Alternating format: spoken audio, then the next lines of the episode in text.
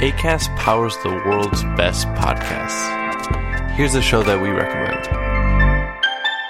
What would you say if I told you there's a book that can teach you how to win The Bachelor? What would you say if I told you producers caught multiple finalists reading that book in this season that's currently airing? What would you say if I told you the producers don't want anyone to know that their show has been compromised? How do we know all this? We wrote that book. I'm Lizzie Pace. And I'm Chad Kultgen. We're the authors of How to Win the Bachelor and the hosts of the Game of Roses podcast, a bi-weekly podcast where we break down all the biggest plays, errors, and MVPs in the game of reality television. Listen to Game of Roses wherever you get your podcasts and go to howtowinthebachelor.com to get our book. ACAST helps creators launch, grow, and monetize their podcasts everywhere. ACAST.com. Hello, everyone. Cathy here. A quick message before our 200th episode Aliens versus Thelma and Louise extravaganza. Um, every month over on the Cinemile High Club, which is our Patreon, we give a big chunk of our income to charity. So far, we've donated to Action for Children, Choose Love, the Trussell Trust, London Irish Centre, Beauty Banks, Crisis, Birmingham and Solihull Women's Aid, Refuge, and Stand Up to Racism UK. And for July, we're actually going to give 100% of our Patreon income to Childhood Trust. They're an incredible charity who support vulnerable children living in poverty in London, and they've just launched a really wonderful drive in response to the COVID crisis and the impact it's having on children. Basically, what they're doing is they're match funding 94 brilliant charities that are collectively aiming to raise over £3 million to support 100,000 children across London. So these 94 projects run by the charities will provide loving care, hot meals, fun activities, recreation, mentoring, and many more brilliant activities and opportunities this summer for children who are really in need. So, if you sign up to our Patreon before the end of June, 100% of your first month's subscription will go to this wonderful charity. You'll also get access to a huge back catalogue of retro movie watches and a ton of TV reviews too. And there's no obligation to stick around, so you can cancel anytime you want. So basically, what you can do is donate to a wonderful charity, get loads of bonus podcast stuff, and then cancel anytime you please. It's basically a win win.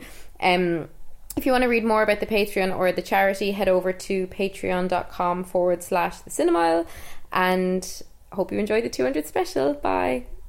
Hi, it's Dave here. This is my wife, Cathy. Hello. This is the Cinemile. It's the podcast where we used to walk home from the movies. And it's our 200th episodes. We've been walking home from the movies for nearly 200 episodes and then not walking home from the movies for, For about- however long lockdown has We've been. been not walking home from the movies for about 10 episodes. Yeah. Um, and it's weird, but hey, here we are. here we are. We've done 200 of these Cinemile episodes. We have. Um, So thank you, a huge thank you to all of you for going on this journey with us and taking, taking so many walks with us. everyone, we started this podcast just over four years ago now, and we love every minute of it. Um, it makes us very happy. It's kept us sane. I love every minute of it. Sometimes you tell me I'm mansplaining and I don't really understand what I've done wrong. Uh, but I'm learning. We love our podcast, and do you know what? When you're married or you're with someone for a long time, and then you've kids together, and then you go into lockdown together, it's really helpful to have like a fun project to take your mind off things. Yeah. So I highly recommend having a podcast. Well, it's like the old saying goes those who podcast together stay together. Yes, that's true. Yeah. Um, and we had like all sorts of fantastic plans a while ago for our 200th episode. Like we were going to try and do a live show. We were going to do lots of fun things.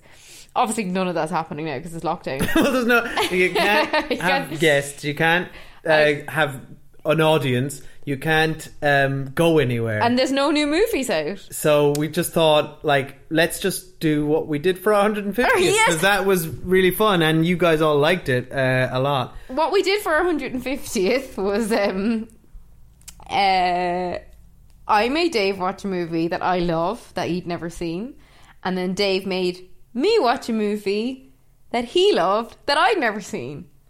Worked out really well. People loved it so much that it, in fact, inspired what we ended up doing when we launched our Patreon last year, where we every month watch retro review, retro movies. Yeah, because we got such great feedback about Yeah. that, and everyone wanted more of it. So we were like, "All right, we'll do more of that." and here we Um, are, 50 episodes later. And so um, we have again chosen each a movie that we've been trying to get the other one to watch uh, for years and they haven't. And Um, I, I have often tried to get Dave to watch Thelma and Louise, and and he's not been up for it, and that's fair enough because we always like have to have a consensus around what we're watching. But I only found out last week when we were watching League of Their Own for our Patreon, and it came up because Geena Davis is in it. I actually only found out a week ago that Dave has not ever. Seen it. Yeah, you didn't know I'd never seen it. Like I naturally presumed that you'd seen Thelma No, and Louise, never. like absolute cinematic classic. So we are, so here's what I know about Thelma and Louise. The And no spoilers. If you know something spoilery, don't say it. well, I do know how it ends because they. Well, don't say that. I won't though. say it. Okay. But the um. Oh, that's a shame. But that's the problem when you haven't Well- seen a classic. Like you, you always know the ending. But Often, yeah, because classics Yeah. Mm-hmm. permeate pop culture to the point where um, they get referenced a thousand times. Yeah. So this is a piece of uh, this is a movie that I kn- I feel like I know a lot about probably because of The Simpsons, and I think that happens. Uh, that's happened s- me so many times uh, as I've grown older, where I've experienced a piece of pop culture after The Simpsons, after I've experienced The Simpsons parodying it, if you get me. yeah. So, like The Shining, I saw The Simpsons episode of The Shining before I saw The Shining. Uh, It's happened me a lot with The Simpsons as well, for sure. But we're not here to talk about The Simpsons. We're here to watch Thelma and Louise. We're really excited. We're going to have a bottle of wine. We are going to have takeaway. Just ordered a pad thai and some Thai red curry. Pretty thrilling stuff. love sharing what we're ordering with And- people, don't you? For dessert, this is like as good as it gets in lockdown. Is it the Mars bars? It's? Mars bars ice Yeah. creams. Yeah. Did you pick that? You picked them up special for this? I picked them up special. There's four in a box, so let's just I say mean, I'm and- having at least two. And who says this is not the kind of celebration we were expecting? There's Mars ice creams, people. Um, 200 episodes, we get Mars ice cream. There's Mars ice cream, there's Thelma Louise, and there's Deliveroo. So how bad? Um, right, we'll see you on the other side. This is going to be the most low key big podcast celebration. Do you know, we were even thinking of like maybe we try and do like an Instagram live or something, and then I was like, frankly, I couldn't be fucking arsed. Lockdown has me like that. Um, but what we're going to do after the movie is because I've picked this one, I'm going to blow Dave's mind with a series of fun facts about Thelma and Louise. Yeah. So get ready. And then we should also say that there are two parts to this episode. So there's a part, there's a episode 200A and B. So which Or are both two. live right. Well, perhaps they're both live right now. So once you've listened to this and uh, you've rewatched Thelma and Louise, uh, you can also go to our feed and uh, I am making Cathy watch Aliens at last. uh, And let's tell everyone where you can go and watch Thelma and Louise if, like us, you didn't know and we did a bit of digging. We Oh, yeah. rented it through YouTube. No, No? Amazon. Sorry. No, uh, yeah, Amazon. I blew uh, that. We've rented it through Amazon, Rented so it I, through I Amazon. couldn't find. It doesn't seem to be available to stream anywhere. So Okay. that's where we're watching That's it. good. All right, Okay. so we'll see you guys in two hours and a bit. It seems. Bye. Bye. Thelma. I'll get it! Thelma, I've not told you I can't stand it when you holler in the morning. I'm sorry, doll. I just didn't want you to be late. Hey, how you doing, little housewife? Louise. Now, I still have to ask Daryl if I can go. You mean you haven't asked him yet? Thelma, is he your husband or your father? Thelma and Louise are going fishing. How come Daryl let you go? Because I didn't ask him. He's gonna kill you! I left him a note. Thelma and Louise are going to catch hell. I'll have a wild turkey straight up and a Coke back, please. Thelma! Oh, what? Tell me something. Is this my vacation or isn't it?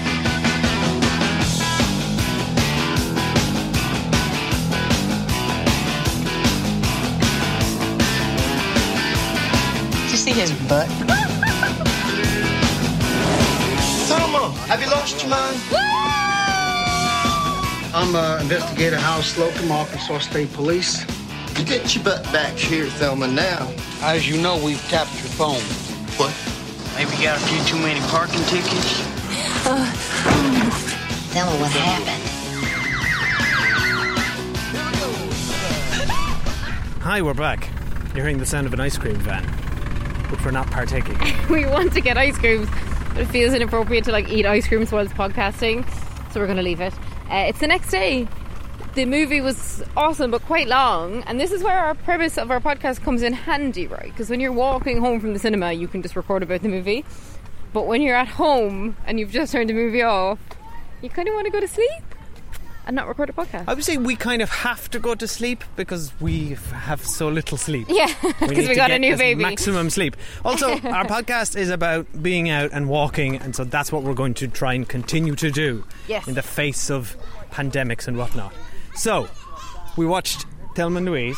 I thoroughly enjoyed it. Firstly, I'm so glad. spoilers for uh, Thelma and Louise. We just- 1992's Thelma and Louise. yeah, usually we do a spoiler-free bit and then we move into spoilers, but I think on a movie this old, it's okay. I think let's just spoil it. Um, I. And so you pleased we watched it? I so pleased. I thought it was uh, it's a cracking movie. It's it's um firstly like right, so it starts and it says a Ridley Scott film, and then I'm like, oh yeah, I, like you know, what's the what's the do the Germans have a word for a fact that you know but had completely forgotten about? I'm and then sure you they don't have it. remember till it's prompted. Faktenschreude.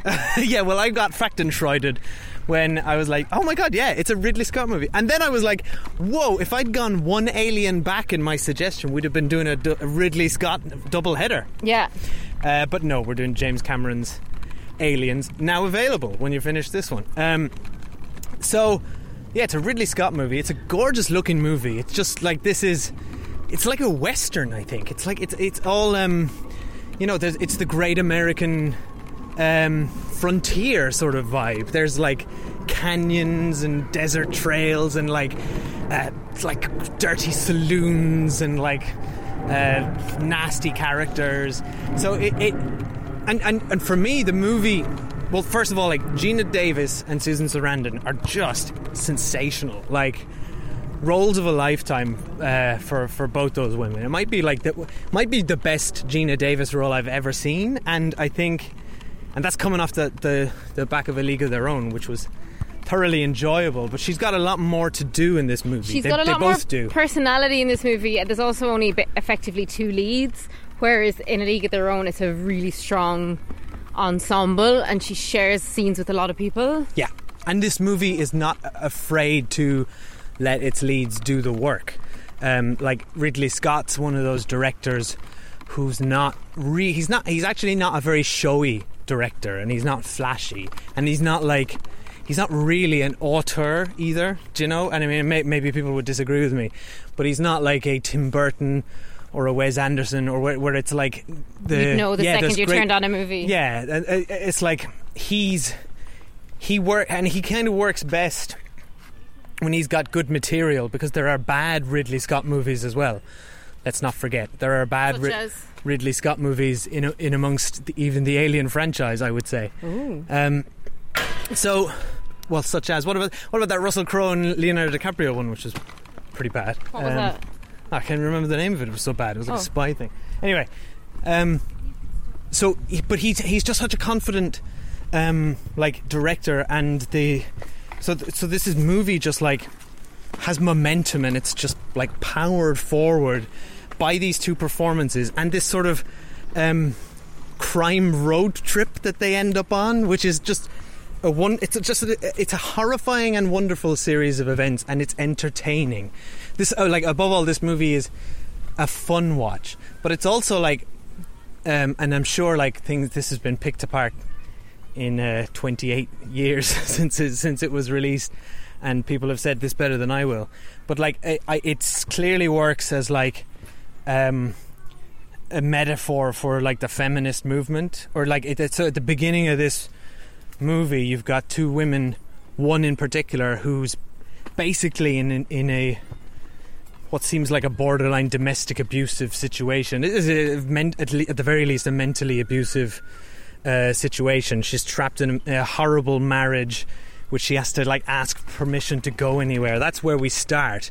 And even Susan Sarandon's uh, character Louise, um, when when shit starts to go down after they've um, murdered that dude, they ca- they can't escape that that uh, destiny themselves. She needs to be wired money from Jimmy. Do you know what I mean? Like they're so they're basically two women in a world that's dominated by men. You know, to, like it all kickstarts because of a man, because a man in a bar uh, tries to sexually assault Thelma outside of um, Well, he tries to rape her. uh, yeah, he tries and to it's a very explicit scene as well. I'd forgotten how explicit that it's scene was. disturbing. Um, and, and and that's the moment. That's the catalyst for them taking their destiny into their own hands when Louise decides to take that shot, not out of self defense. That's kind of crucial, but because enough is enough. And this movie is about them escaping the, this trap, this world that they live in, which is dominated by men. And I would say um, a movie that's dominated by the worst type of man, like some to the point where some of these men are like caricatures, like the guy driving the, the, the truck is like He- he's absurdly He is to an extent disgusting. a caricature, but I've met loads of guys like that. Yeah, no, I'm not. I'm not. I'm not saying it's not Yeah. possible, but the movie's making a point by by like what's the worst possible. Oh yeah, the movie becomes like you could, um, you could It's like that. Um, if you were to imagine that you were on a crime spree, and who are the people you'd like to be, you know, crime spreeing against? and in this case, that's the guy. Like that's the guy. So many women would want to blow up his tankard, and it's like almost cartoonish when that happens, but it's like really satisfying. And it's interesting. You say, like, obviously it's like a hugely feminist movie and when it came out in 1991 it was like they were on the cover of time magazine and everyone was like this is going to change everything in the industry and this is the year of the woman. 1991 was called and partially because of this movie. But funnily it really changed nothing. Um, it was a really successful movie with two female leads that for lots of different reasons there's like a feminist reading of it including the fact that it's about female friendship. It's not about like it, it's not about either of them finding romance. Um for example there's like um It's actually about them escaping the, the trappings of romance. it is and it's specifically like a buddy outlaw like road movie and they're like that's they're male tropes right all of those so that's really interesting that it's about two women in that situation it's got that like kind of great American dream, like uh, you know the Grand Canyons and the scenery and all that. It feels like it feels so American, which is interesting because obviously Ridley Scott's English. Um, and obviously it's written by a woman, so Callie Khouri wrote it. Who won the Oscar that year? Yeah, she this, won the right? Oscar like for- so well deserved. Like the the so well screenplay is what drives this whole thing. But it's interesting, she because like you know the word feminist can be often bandied around as like a negative word, even though all it really means is like equal rights for men and women. Um, so basically, while it's open to feminist interpretation and like all over the world, people have talked about the feminism. Callie Khouri actually said that it's like it's a story about outlaws, and that's how she saw it. Uh, which is really interesting. And again, like, why should she bear the burden of all this feminist discussion? Because she wrote this one movie, and Geena Davis felt similarly. It's like, no, it's about these two women. We're not speaking for all women when we make this movie. And a lot of the crit- criticism was like, oh, this is anti men, this is glorifying violence. It's Like, well, you don't say it's glorifying violence when it's Butch Cassidy and the Sundance Kid. Like, that's not a Yeah. complaint levied at them, so why is it levied at this film? So it's really interesting the conversations around it. And like, I agree with you on this being such a lovely script. Like, there's so much. Um, I think the very first time we meet Thelma and Louise as friends, it's just a phone call where like Louise works in a diner and she phones Thelma and Thelma's at home. And they're just, I just immediately felt like they were real friends. Like it felt like two women talking. It was written by a woman, the, the dialogue. They're just having a laugh. Like she's saying, Do you want to come on a fishing trip with me? And Thelma's like, I don't know how to fish. And then it's like, Well, Daryl knows how to fish, so it mustn't be that hard. So immediately you see how they see her husband, like that he's a complete idiot, basically. And I just, I enjoyed, like, I enjoyed everything in the setup. And like, Louise is very maternal to Thelma, which is like, I think in a lot of female friendships, you might have one friend who like you just feel like is really looking after the other one and I felt like that throughout this movie. Um, and then there's some stuff that I really like like little little things like they're very interested in how they look which is like as lots of women are so like there's a lot of scenes of them like fluffing up their hair and like there's that scene where Louise is like putting on lipstick when she's in the desert even though they're like being chased by the police and and then she fucks the lipstick away because she realizes it's ridiculous. And then I love that throughout the movie, Geena Davis is like drinking from these tiny little bottles of booze, like this weird kind of thing that like an old lady might do. and pointedly refuses to buy the better value, bigger bottle. Yeah, I just like I just thought there were so many nice little touches. Um, and then obviously we mentioned the fact that there's quite early on a scene where Geena Davis's character Thelma is is dancing with the guy in a bar, and as she says, she's like dancing with him cheek to cheek all night, and then she's in a car park and he tries to rape her, and it is a really really distressing scene. Um, and Louise comes out with a gun, gets him off her. He they start walking away, and then he says, suck my you know what, and Louise turns around and just shoots him dead. And it's like kind of a horrifying moment. It's really shocking because he has stopped, right? So the, uh, to Louise's point, they couldn't claim it was defence. But at the same time, you do feel like he's done this before and he'll do this again. It- it- so you feel like it's very much deserved on his end. It feels like, weirdly, it feels like justice. Oh yeah, it's totally Um, just. And but, he but, it, but it's outlaw justice. But he exactly so they're outlaws, and like he would have done it if she hadn't interrupted. Like that was very clear from the scene, and then we kind of, um, we kind of learned throughout the course of the film that Louise herself had been, um, we were presuming rape, but we're not quite told. Like something really bad happened to her when she lived in Texas, and it really like resonates. Like um, you know the song singer songwriter Tori Amos Hmm. she wrote a song called Me and a Gun, which is a really, really harrowing song about when she was raped. And she actually apparently wrote it off the back of watching this movie. So I can imagine it like incredibly uh, triggering and like resonating for lots of women who watched it. And I feel like that moment when she shot him was like was just an individual's act in a movie, but is like very symbolic as well. So there's so much going on in this film, and then it's just so much fun. Like all the scenes when they like we've got um, Thelma who is very sweet and like almost naive and like very fun loving. She like meets Brad Pitt and she fancies him so much and obviously it's Brad Pitt's breakout Yeah, na- role. naturally. and I was reading up on it, this. and um, Julia Geena Davis like was responsible for him being cast because she said when she auditioned with him, she was actually like fluffing up her lines because she was so attracted to him. Yeah. She's like, we have to cast him. He was paid six thousand dollars for this.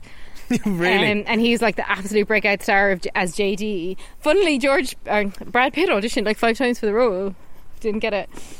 Um, so obviously they want they were like Sorry, interviewing in- audition for what role? And then get it. JD, the Brad Pitt role.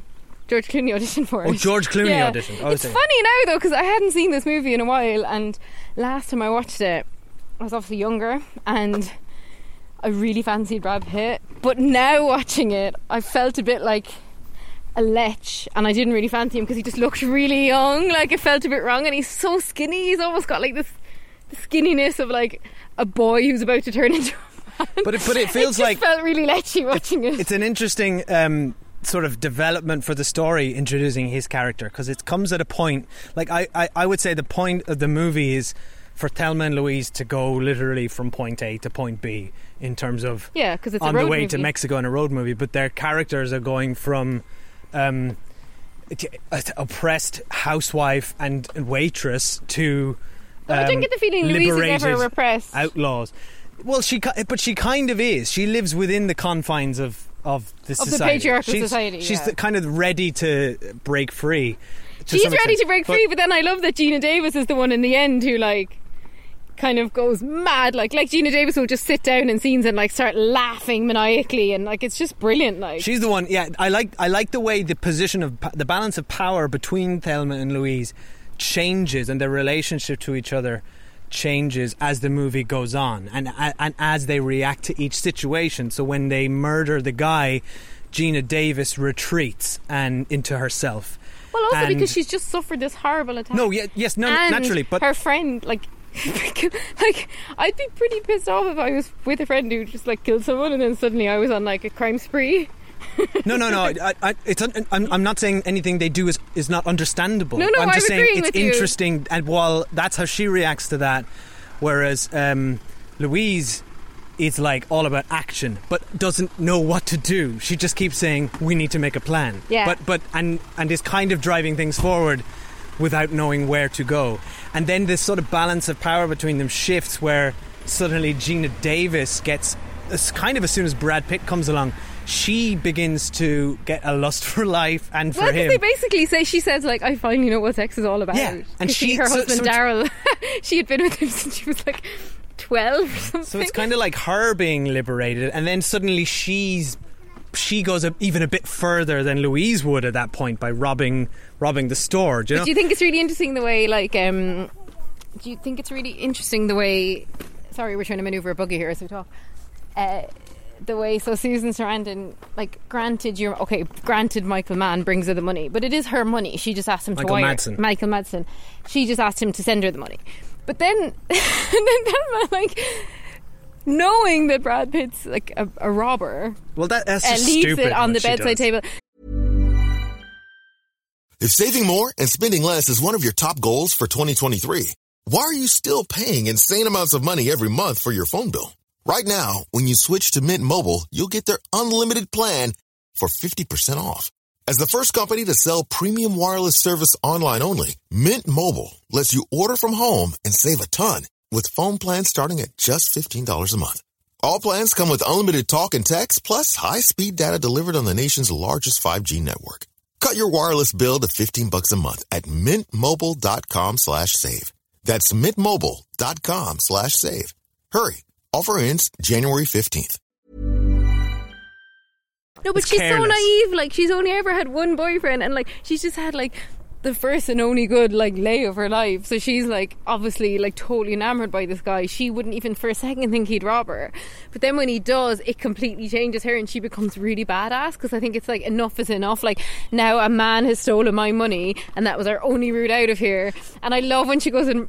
She uses his lines and goes and like sticks up the petrol station. Yeah, but She's so good. it's brilliant. But also, it's like to the point of like their their character dynamics shifting. To, you know, you said that Louise is the maternal one, and, and kind of is for a lot of the movie the one shepherding uh, Thelma, and Thelma feels like she needs to be dragged along.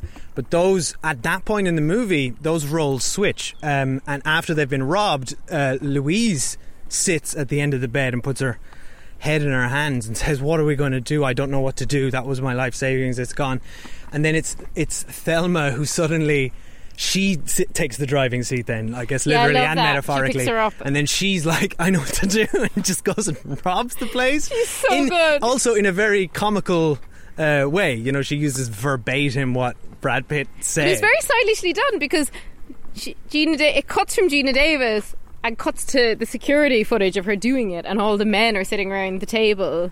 Like her husband Daryl and Harvey Keitel, the FBI agent, and Stephen Tobolowsky, the FBI agent, and they're all watching it, and it, it makes it funnier that we watch it through their eyes because Daryl's like, huh? Like this is his like yeah. compliant housewife that he's used to acting in one way and she's like completely different and i just there's so much humor in it like i love when um susan says to her look you need to phone daryl phone home and see if he's acting funny because if he is it probably means they're onto us so thelma phones daryl and daryl goes Hey sweetie, how are you? And she she just hangs up because she's like, yeah, the police are there. It's just so It's like the humor is so good in the script, and I do feel like it was a bit of um, a change for Ridley Scott, who like if you look at something like Alien, it's like you know he makes very serious movies. So like I think at the time he was very well received for having like done something more comedic. Uh, so yeah, I think like there's just so much going on. It is you can see why it's such a classic, why it won the Oscar, why everyone's obsessed, and like Yeah, I even get it. now. Like um, Geena Davis, I love her. I'm obsessed with Geena Davis. She has the Geena Davis Institute where she examines like gender in media specifically because when she had kids, she was noticing something that we notice all the time, which is when you're watching a kids' TV show, right? When there's well, uh, more often than not, this male protagonist, but specifically like the side characters tend to all be male, or characters that like don't need to have a gender are always by default male. And she started. Um, she actually like invested money in this institute and started actually analyzing, got teams to analyze the data for movies. So even if when they looked at the original Frozen movie, while there's two female leads, most of the words spoken in the movie were actually by men because all the side characters were male. Um, and you like That's we were watching Finding Dory recently or Finding Nemo, sorry, and we were like all the fish were boys. Like like there was just there's no reason for it other than it's just this ma- weird gender bias that exists. And the Geena Davis Institute does all that kind of research, and what they needed was data, so they just mined data from all these movies. And there's a documentary called um, "This Changes Everything," and it's about like it's about Hollywood in general and and how you know at one point like in the silent movie era there was a lot of female directors and when it moved into the talkies as they say no one's quite clear on why and maybe I've just missed it but like, like it became more and more male dominated and this documentary this changes everything is put together by the Geena Davis Institute, and they say like that. You know, when Thelma and Louise came out, everyone's like, "This changes everything. From now on, women are going to rule Hollywood." No, there's like multiple examples in this documentary of like women. Wonder who, Woman. This changes everything. Yeah, who did like these amazing jobs, like women who were like The Hurt Locker. uh, yeah, Kathryn Bigelow. exactly. And like, there's examples of women who make these huge movies that are so successful and they can never get work again, and it's just because they're women. So I really recommend um, you guys check out This Changes Everything. But yeah, Geena Davis is awesome, and I love this movie. And now I've got lots of facts on it. Do you want to talk about Oh them? yes, please. This is the fun fact section of. I'm just so happy that I don't have to do this. so, so, um, oh, so we do these, we do retro movie reviews over on our, our Patreon page at our bonus podcast, the Cinemile High Club, at patreon.com forward slash the Cinemile. And I'm usually the one who puts together a load of uh, production and fun facts about the, the movie. But Cathy did it for this one, so thank I also did it for a League of Their Own because it makes sense for the person who knows the movie better to do it. fair. And particularly, like, if someone's not seen the movie, you're not going to make them research all the facts before they've seen it, which would kind of kill the buzz. Um, so, it received six Academy Award nominations, one Best Original Screenplay. Um, uh, Scott was directed, nominated for Best Director, and both Sarandon and Davis were nominated for Best Actress, which is really unusual in the same movie. Usually, one would be Best Supporting. Usually, want to be Yeah. Best Actress. Um, Well, it's a it's a very much an equal billing, isn't it? it is. It's a Callie Khouri, hitter. the film screenwriter, who, bonus fun fact, is the woman who created Nashville, which for a Oh. long time was the TV show I really You loved. love it just it just went a bit off the rails, but I love season one. Um, basically, she talks about the ending, and she says. I love the They, ending. I love the ending, and she's saying for her it's them flying away out of this world and into the mass unconscious. Women who are completely free from all the shackles that restrain them and have no place in this world. The world is not big enough to support them. We didn't really talk about the ending enough. It is wonderful. It's that like It's moment they embrace and then they just go because there's nothing left for them to do. Like they have been basically driven out of this world by like there's like hundred cops around them, and Harvey Keitel's kind of the lone person going, "They're not dangerous," and like I really like that Harvey Keitel was on their side, but like they've been completely hounded by all these men out of this world, and I just love that ending of them it's, flying it's away. beautiful in how many like like they, they they're in a situation where there is no escape because this world that they inhabit and, and a lot of women inhabit is completely um inescapable and domineering. Like they they, they they are oppressed to to the degree where there is literally nowhere to turn but they still just find, they find a way out of it and they invent their own way And out. I love that the and movie that's just literally by escaping the world. And how and how unusual to have the um the the death of your two lead characters be a sort of triumphant and empowering moment But that's because it froze. It froze with them in the air. Yeah. Apparently, there was an alternate ending where they like fell down. And the everyone- car and- explodes no, and then Harvey Keitel comes out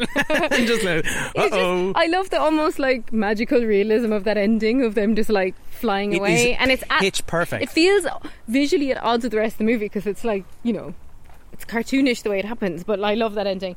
Um, no I love it it's them soaring it's it's it's really beautiful And then um, some of the kind of uh, some facts on like around how it was perceived at the time. It was accused of everything from promoting casual sex, shocker, to promoting casual misandry, which is kind of the What's male version. misandry? Misandry is like the male version of misogyny. Um, oh but it's uh, basically like at the time was very controversial. Like lots of people were very against this movie. like if misandry was rife in society then maybe I'd be like this is this is just this is just hammering home Well, that's what all those about incels think, men though. men being disgusting that's what all the incels slobs. think. Like they wear t-shirts saying it's okay to be a man because they think the whole world's out against them. But they- like, if you look at, let's look at every other movie that was released in 1991 or 1992, and how many of them start heroic men. Oh yeah, it's like, and I don't on. even have like the box office numbers here, but this wasn't like in any way the big box office hit of the year or anything Yeah. like that. It it caused more of like a stir culturally than it like than it made at the box office. Yeah. Um, so it was Callie Khouri's first screenplay, which is pretty cool. What? Yeah. Um, she spent six months writing in 1988 while producing rock videos for artists like Alice Cooper. By the way, a lot of these facts come from Mental Floss. Mental Floss. Thank you for sustaining our facts over here. Um, she also wrote something to talk about. I haven't seen that. And Divine Sisters of the Yeah, Divine Secrets of the Yeah Yeah, Yeah, Yeah, Sisterhood, which I have seen. Um, then she had doubts about Ridley Scott directing. Um, Why? I think maybe she wanted a female director, but don't quote me on that. But he basically pointed out, but like how much he believes in strong women and the fact that he had like cast Sigourney Weaver Yeah. in Alien when like that's a role that would traditionally have gone to a man. Um, oh, I told you this one already. George Clooney auditioned five times to play JD. Um, and then he said when he watched Brad Pitt, he was like, "Yeah, Brad Pitt was amazing." Um, so Brad Pitt earned six thousand dollars for his work in the film, and just five years later, he earned ten million dollars for his work in Sleepers. So that's pretty amazing. And he has credited this as like the role that gave him his career. And Brad Pitt said that like he just reckons they were really desperate and he was in the right time in the right place. And he speaks in kind of a high pitched voice in the movie. And he said it's because he was so nervous. Like he said he was just absolutely bricking it, Oh, especially really? to work with Ridley Scott and Geena Davis.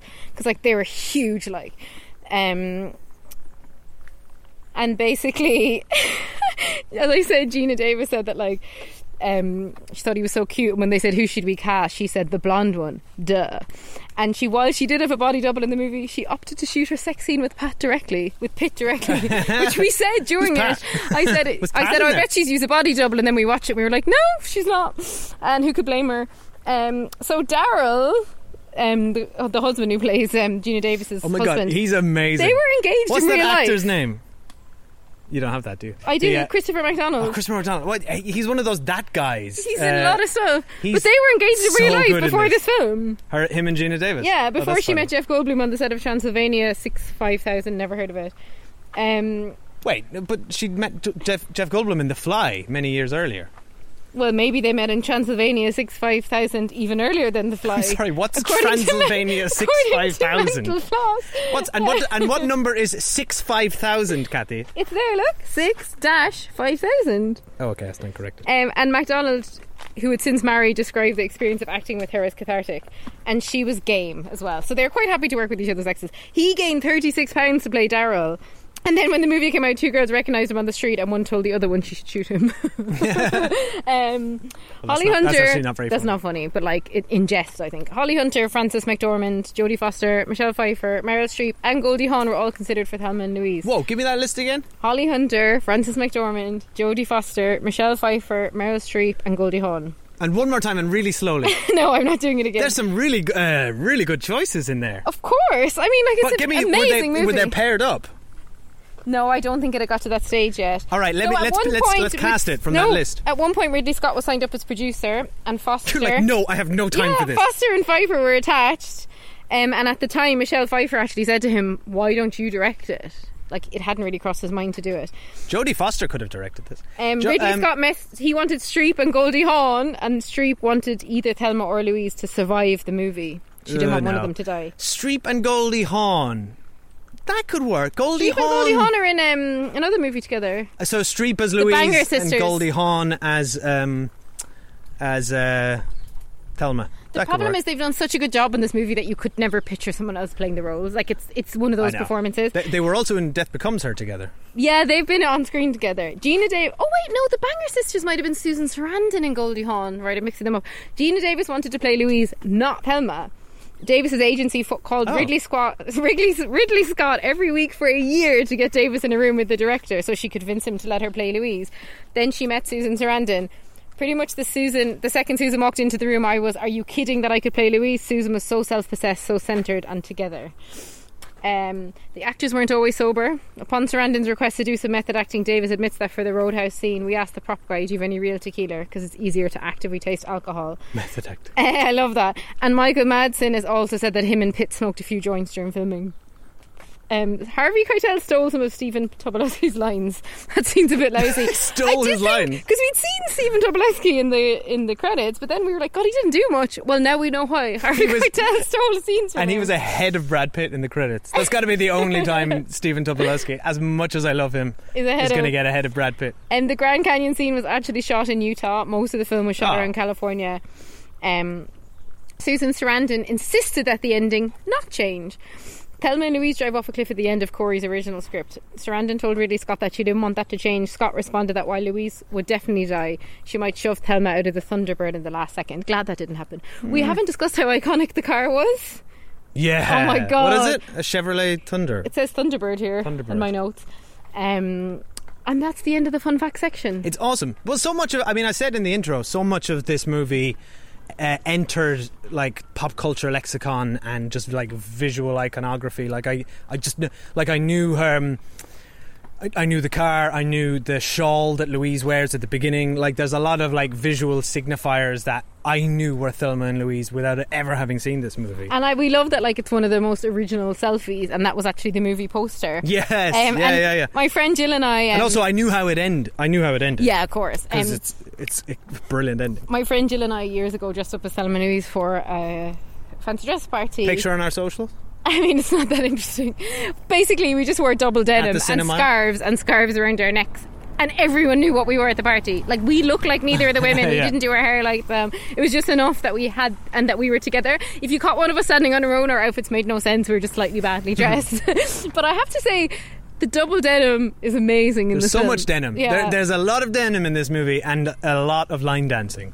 Yeah. Uh, it's very it's very 90s. And I think it's it very really like I what I really admire about this film is that like it's a really hard thing to do to have such trauma in the film along with such comedy and like to bring it all together and make it feel coherent and make it n- often when a movie tries to hit hit it like a harder subject like rape or like the abuse that like the verbal abuse like Geena Davis getting from her husband and stuff like that it, it becomes really odd then when they do moments of comedy or when they change tack. And I think it's Yeah. a, a real testament to the skill of Ridley Scott and to Callie Khouri that that it actually works. And, at- at And the no point do you feel like ooh that that didn't work for me. Um, and like I, I have It's to a fine like, needle to thread, and yeah, there wasn't a single moment that felt off tone or that took me out of this movie. I think it's a perfect movie. I thought it was really, really great. I love it. I'm so glad we watched it. Um, thank you, Dave, for watching with me. And you know what? Uh, Like as soon as we sat down to watch it, and it was on. Dave was like, almost immediately, I can see why this is a classic. Like it just has the feel about it, doesn't it? Yeah. And I think a lot of it is that, like you know, to have cars driving through the road and like the dust behind them and the sunset and like all the visuals of just it feels like an old time outlaw classic. Like he's tapped into that feeling wonderfully. I think like it's it's a really beautiful movie. There's rarely does it, and even the like the the fashion doesn't even. Besides the denim and the and, and bits of that. To your point about it being timeless, n- nothing really dates this movie. Even besides, you know, there's a couple of moments of like a giant four three TV and things like that. But it feels it feels like it just exists out of time. It feels like it could be right now, Yeah. like it because they're just driving through a desert for a lot of this. and you can like all the characters are very well rounded like um i thought anyway that like even like the husband daryl who's like a complete oaf i felt like i believed him um and i felt like even like the guy the the would-be rapist like he was fleshed out very quickly with a few lines from this very well written waitress who when Harvey Keitel shows up and says like who do you think did it? She's like well have you asked his wife? And like immediately we get this picture painted of him being a very horrible man. And um like the woman's implying that actually it could have been loads of people. And it's such a shame for Thelma and Louise that like they nearly got, could have gotten away with it except that like someone had identified their car as leaving the leaving the parking lot. Like you feel like there's an alternate life for them where they could have just been on their way I know, but and it's like kind lived of happily ever after then the movie wouldn't happen, and like the, when the they're movie, fantasizing about going to Mexico you're like oh I know you're not going to get Yeah, there but I want you to get to Mexico That's when you know the movie's working when you want them to succeed. And the char- you're right though the characterization in this screenplay is just like for for a debut writer is just insane. Like to the nuance, like to have Louise's character have this past in Texas that's weighing over her decisions to the point where she can't even drive through that And yet state they managed to the make- most direct path. They managed to make humor out of it. Like basically, Thelma's like, we cannot get to Mexico from where we are without going through Texas, and like that's really funny. But then at the same time, we know it's really sad because there's a real reason she doesn't want to go there. Uh, so yeah, But but also they never tell the the the, the the movie's confident enough to never tell you. well, G-. Geena Davis does say like that this happened to you, didn't it? But but Thelma's like, I'm not. Or It's implied. Is it's I'm implied, but I think a weaker script would just call it out and Yeah. give you a flashback. Yeah, right? um, I'm so happy. Like, I'm so happy we watched it. Honestly, it made me like. it's just I found it a joy to watch, and I love watching those two women. And I love that last weekend we watched A League of Their Own, so we're on a Geena Davis binge. yeah. So now she's we need great. to. she's, I mean, so it, good. it just makes it does make you think of that Family Guy joke where Stewie and Chris are up late one night and there's silence, and then he says, "Chris, whatever happened to Geena Davis? well, she used went to off- act in movies, and now she she doesn't act did? in movies." She anymore." had children, and now she has an amazing institute Yeah. where she educates people on gender differences. She and I know it's a very it's a very um, dismissive thing to to to, to sort of joke about and, and, and laugh at. But the but but but from you know she did disappear from the public eye for a long time. She did, and, but was, also and was missed. Actors also age out. Like Hollywood favors young people, and Yeah, particularly Hollywood favors younger women. So it's just it's just an actual fundamental truth that there are very few roles for older women in Hollywood. It sounds- She it was sounds actually like- in Grey- Grey's Anatomy for. Uh, she had quite a big role in Grey's Grey's Anatomy as a regular guest star for a while. Um, but you know what? She's busy. Like she's probably got better things to do than play I'm like shit roles. No, in totally. movies. And I think it's awesome that she like made so much of an impact, you know, in front of the camera, and then is like did even more from behind the scenes. Yeah. Over so many years. Uh, so like, She's amazing. Absolutely incredible. Um, right, we need to go because it's really hot and we're walking around with this poor child in a buggy who's Yeah. asleep, luckily for him. So again, uh, thank you all for li- for listening to us 200 times. Um, we absolutely love doing this podcast, and we couldn't do it without anybody listening know, to us. Well, we you. probably would anyway, but it makes it all the more worthwhile. So we absolutely love you guys. We love talking. We actually forged great um, relationships with so many of you. so over, many over of you, years. like people have been like, you might not realize, but like the same people like often tweet us and email us and message us, and we like. Oh look! We got another email from this person. Like we're we're delighted. Like we think it's so much fun, um, and we love interacting with everyone. We can't believe people still listen to the podcast after 200 episodes, particularly when we can't go to the cinema. Uh, so we are slightly bending the premise of the podcast these days, but everyone's doing that. So in a way, it makes it like more palatable. I think if we had just suddenly stopped going to the cinema completely for no reason, it would be quite weird. But there's a reason. Um, So, so we wanted to say thank you, and um, if you if, and do just keep in touch with us. Uh, you can talk to us at the Cinemile on Twitter and Facebook and Instagram. You can email us the Cinemile at gmail.com. and we love getting emails, and we always write back to everyone. Some bit delayed lately, sorry. Um, and uh, and yeah, we lo- uh, so we're going to continue doing this, and uh, there's another episode awaiting you if you haven't already listened to it, uh, which is James Cameron's Aliens right now on your podcast feed. and this is the beauty of podcasts. We haven't recorded it yet, but it's there for you when you hear this. Shut up. okay, bye. All right, bye. Okay, then listen. Let's not get caught.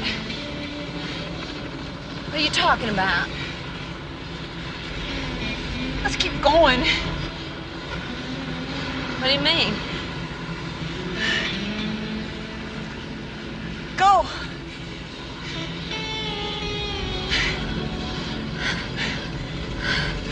You sure? Yeah. Get it.